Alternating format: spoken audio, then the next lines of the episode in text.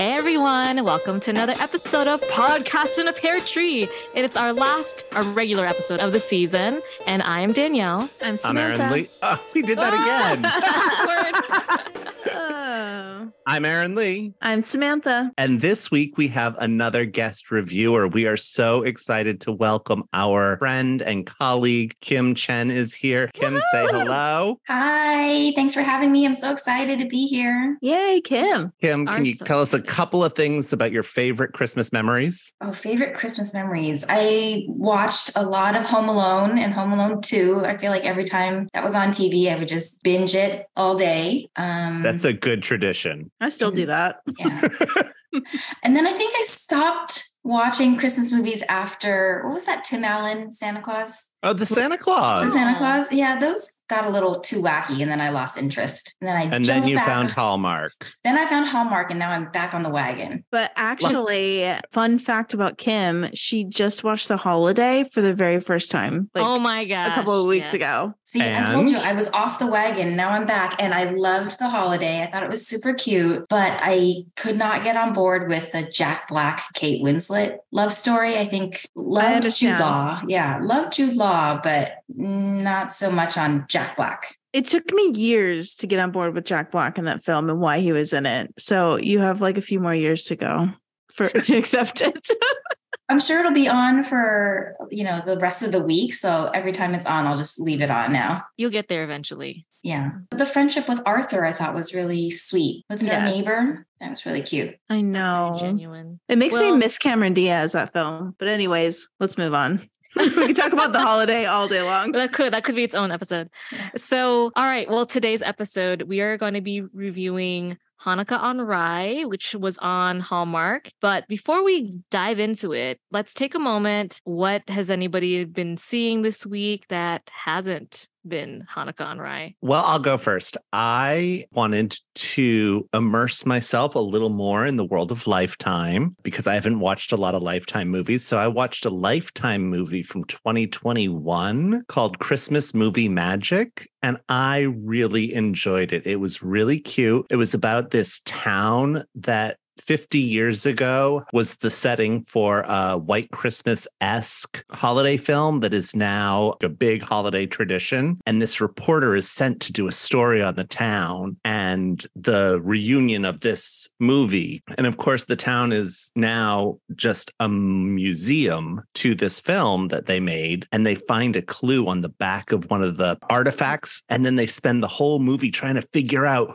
who the main actor was in love with in the town. It was a lot of fun. That I remember watching that movie when it came out because I watched all the Lifetime films. I think it was like lyrics. It was like at the back of it. Yeah, it was it was, a on the back of a note. song. It was like White Christmas. So the main actor Mhm. has written this song and everybody sang the song. It was a big famous Christmas song. Sounds So- musical. oh, it was musical. It was 1950s Hollywood glamour. It was a mystery. It was a cute romance. It was everything. Does Lifetime replay a lot of their old movies similar to Hallmark? Yes, they do. They do, but they also put them on Hulu. Oh, You can watch a lot of last year's Lifetime movies on Hulu. Okay, good to know. What was this one called again? Christmas movie magic. Christmas movie magic. Okay, cool. Although I highly recommend, I, I believe it's called Ghosts of uh Ghosts of Ghost of Christmas, pa- Christmas Past. yeah. Yeah, that one is from last year too. That's also really good and starred Dan. We can't pronounce his last name, who was in the Royal Nanny. Oh, oh Really? Oh, no wonder Yeah. I like that movie. Oh, I Oh. liked him. Is Dan? We can't pronounce his last name. You're Chad Michael Murray, Danielle. No, but I did I did feel like this person looked familiar. and I did really like that movie last year. It was my really one of my top. It was like one it of my was one of the. It was one of my tops from last year too. Oh my god, I didn't watch that. How did I miss your guys' top from last year? Samantha, you watched it. You did. You I? watched it, Samantha. Yeah. You- we know you did. Yep. You watched it. Ooh, oh my gosh, bird. every, every everything blurs together. No, you don't remember that movie? Remember the, the gamers? It turns out that And she ghosts everybody. Oh yeah, I like that one. Yeah. I thought you were talking Yeah. about something different. Sorry. Okay, everybody, there's a number of reviews from last year that are in the vault, so to speak. We just didn't have time. We were new to podcasting last year. We feel like we've gotten our groove. Eventually, more reviews from 2021 will come out of the vault. Yes. But that one right now is locked safe. that's why we know Samantha. You watched it. That's why we know she watched it You're like, we "You watched reviewed it." it. Believe me, you saw it. Don't, don't, At least don't you try. guys know more about what I watched than I do. You guys have better memories than me. What have you been watching, Samantha? So I watched, I actually watched this a while ago. Um, A Tale of Two Christmases from Hallmark. Basically, it's about this girl who can have two separate Christmases. You know, she can either go down this path with this like new crush, and then what kind of Christmas it would be if she like went with him and picked him. Or if she goes to home to her family and there's the guy next door at her hometown, and then it shows you like if she chooses that path, what her Christmas would like. So it's like a tale of two Christmases. So it shows her two types of Christmases. Mm-hmm. What? I did not like a tale of two Already? Christmases. Wow. Oh my gosh. um, yeah, it was just kind of like a regular Hallmark one that you probably wouldn't go back to, but I don't know. Aaron Lee seemed to hate it more than me. I'm sorry, the lead actor Chandler Massey, who was in Next Stop Christmas last year, didn't like him in Next Stop Christmas, didn't like him in this. That's true. I didn't either. Wah. I know. Kind of a stinker from Hallmark. I mean, that's just two hours of our lives gone. I'll briefly mention that I saw another movie on CBS called When Christmas Was Young.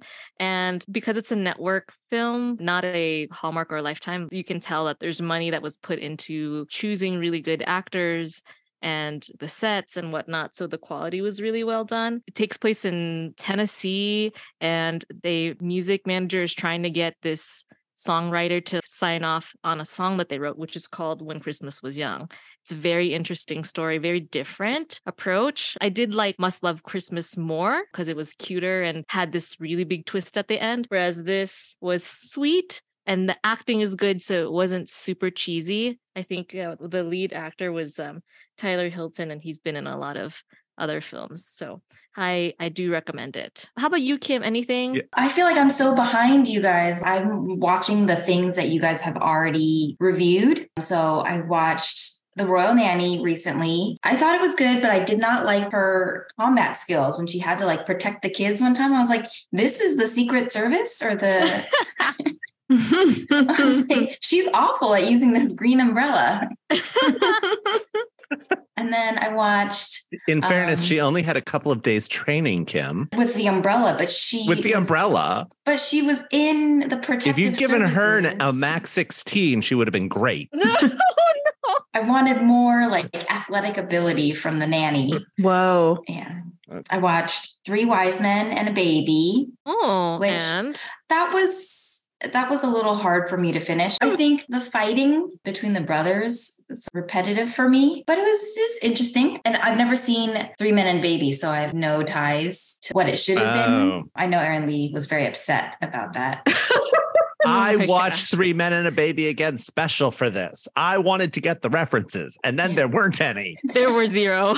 yeah. I don't remember what I watched last year, but I vividly remember Three Men and a Baby. Well, let's get started then into our review for Hanukkah on Rye, which uh, maybe I'll set it up first before we reveal our thoughts about it. It's very unique. So obviously it's it's not Christmas focused, it is Hanukkah focused, which is very cool. We have two main characters. Molly, her family has lived in New York for a really long time and they own a deli there. And then there is this newcomer, Jake. His family owns a deli in LA and they want to open a location in New York. And she doesn't know that that's his intention. But then both of their families are also worried about them not finding their person. So they sign them up for a matchmaking service. And then let's just see. I wonder, like, what could possibly be the storyline with this setup? I mean, come on, right? So essentially, the matchmaker, of course, sets them up without them realizing. They get sent a letter and they're saying that they have to write letters to their other person and using a pseudonym. So we get this you've got mail kind of vibe where you're writing letters to this other person, but they don't know who it is, except eventually one of them, Jake, finds out first. And so he has to keep up the facade. Meanwhile, realizing that he is planning to open a location for his family's deli that might rival Molly's family's deli. So the parents, the grandmas are involved, or the bubbies are involved. like everybody's involved. So let's say, really- what, what do we all think I about really it? feel guys? they summed it up best in the film when they said it was the Battle of the Bubbies. Oh, I Oh, yeah. thought that was so funny and so great and just a great way to sum this movie up because it really does end up being this kind of battle between these two Jewish matriarchs and how they end up resolving it. And it's really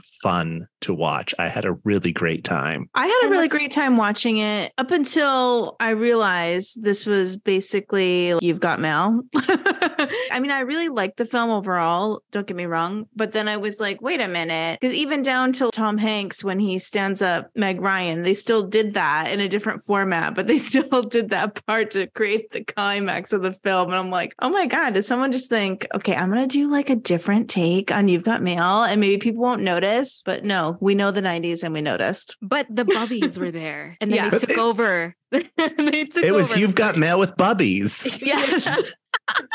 Love that. yeah, what'd you think? I thought the family was taking over too much. The way they made them, you know, like they talked over them and then they made them like reconsider all the things that they wanted to do. I was like, oh, the families were stressing me out. I did not like that. Well, here's my other big problem with this film. I mean, I love I love this film. I keep bringing up problems, but I loved seeing Lisa Loeb, but I felt like they hyped Lisa Loeb into being some sort of main character of this film, and she was just basically Lisa Loeb writing a For a song and performing her singer-songwriter thing and like she always does, but she had no other role in this film. But at least she sang. I mean, for crying out loud, I was upset because you told me Patti LaBelle didn't sing in New Very Orleans true. Noel. She Very true. sang. She sang a great that's song. true. It was a fun song. I enjoyed it. Yes, It it, was- was, very Lisa Loeby. Very Lisa Loeby. and they set it up perfectly. They're like, we're gonna have a Hanukkah song contest, and so then she enters the contest and she wins. of course. Uh, A lot of latkes. a lot, a lot of latkes. Yeah. which made me hungry for latkes. oh, totally. Who doesn't want a good latke? And now Samantha has to try it with uh, applesauce and sour cream. which I've never done. 'cause Oh, I've are you I don't think I, I, don't think I've had them Oh. properly. No. I, I've done them once. I did not like them with the applesauce and the sour cream. I liked them separately, but I'm a big don't mix foods person. Oh, and Kim said you only liked it with applesauce, right? Yeah, it's really delicious with applesauce. The sour cream, it's sour. It's not like a salty. I would think like applesauce is sweet and sour cream is the salty version. The, the sour cream is just sour. So Okay. funny. I like it with sour cream.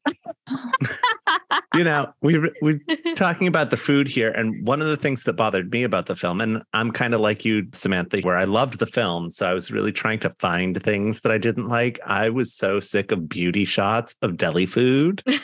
I What like, was that? So many beauty shots of deli Why food. were they doing that? And then there's this weird, they were trying to do it as like a transition between commercials or something. And then they do this one random one right. and the bubbies are really about to go at it. And you're like, could you not come up with a better transition? This is ridiculous. well, it was confusing. All of a sudden, I was like, "What's happening?" yes, it was. Sherry and I were like, what was that? It was almost like a subliminal message. I think I liked it. I liked it because I got it made me hungry. And I was like, I want food now. See, the subliminal message worked. You now want a sandwich. Yeah. Did you make a sandwich after the movie? No, it was like 1 a.m. when I watched it, but So have you you rye went to bed hungry? yeah, I do want a pastrami Oh. sandwich now. oh, yes. Right? Yeah, that part of the film was so weird. I was like, I don't understand this, but I'm I'm okay with it. But it was making me hungry too, I will say. And the jelly donuts, there's like a lot going on. Yeah. Hanukkah's great. Great food. I love that they mimicked Christmas movies. Instead of a Christmas tree lighting, we're going to do the menorah lighting. Instead of Christmas carols, we're going to do songs after the menorah lighting. The two songs. The two songs. But one of the things I really did like is that this made Hanukkah very accessible to the Gentiles amongst us, myself being one. I feel I learned something about Hanukkah. For example, they're celebrating that the oil lasted the eight days when it was only supposed to last the one. And that's why they serve a lot of fried foods, lot- the latkes, the jelly donuts. It's they cook things in oil because the oil is representative of that. So it was cool that I was learning things. Hmm I mean, I love menorahs. I always want to have one just because I like them. I think they're so pretty. There's a lot of really great elements. I think the families are fun. The matchmaking thing I thought was really cute. I was telling Kim, like, how come maybe the matchmaker, I know it was supposed to be like this old woman, but couldn't that have been Lisa Loeb? Like, I just really wanted a part for Lisa Loeb. That was a little bigger, yeah. Because I also, as a Lisa Loeb fan, I was all on board with this film, knowing that she was going to be in it. I do wish there was a bigger part, but the person who did play the matchmaker, kind of creepy. I was like, yeah. I got like, oh Like my gosh, end? is, is she evil vibes? Well, she said nothing until the very, very end. She had the last line of the movie, and that was the only thing she said. And I kind of liked it. I kind of liked that mysteriousness about her. But could it have been Lisa Loeb as an old woman? Okay. but then how is Lisa Loeb going to sing? Is the matchmaker going to come to the songwriting contest? No, She would have been two different characters. She would have been herself, Oh. but also the old woman. okay, I've gone too far.